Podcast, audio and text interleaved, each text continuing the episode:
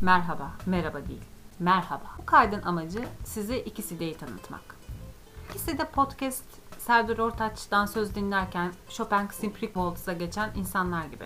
Hedef kitleyi geniş tutmak değil amaç. Çünkü hayat böyle bir şey değil ya da ben böyle yaşamıyorum. Evet bazen sıkılmak, acı çekmek pahasına zorlu süreçlerden geçeceğiz. Çünkü yüzeysel ve anlamsız bir hayat yaşamak istemiyoruz. Ama şimdi yani Yalçın Çakır kuş dili videosu açıp da gülmeyelim mi? Bileşenlerde önemli olan dengeyi tutturmaktır. Hayatın dengesini iyi tutturursak iyi anlaşacağımızı düşünüyorum. İkisi de dünyasına hoş geldiniz.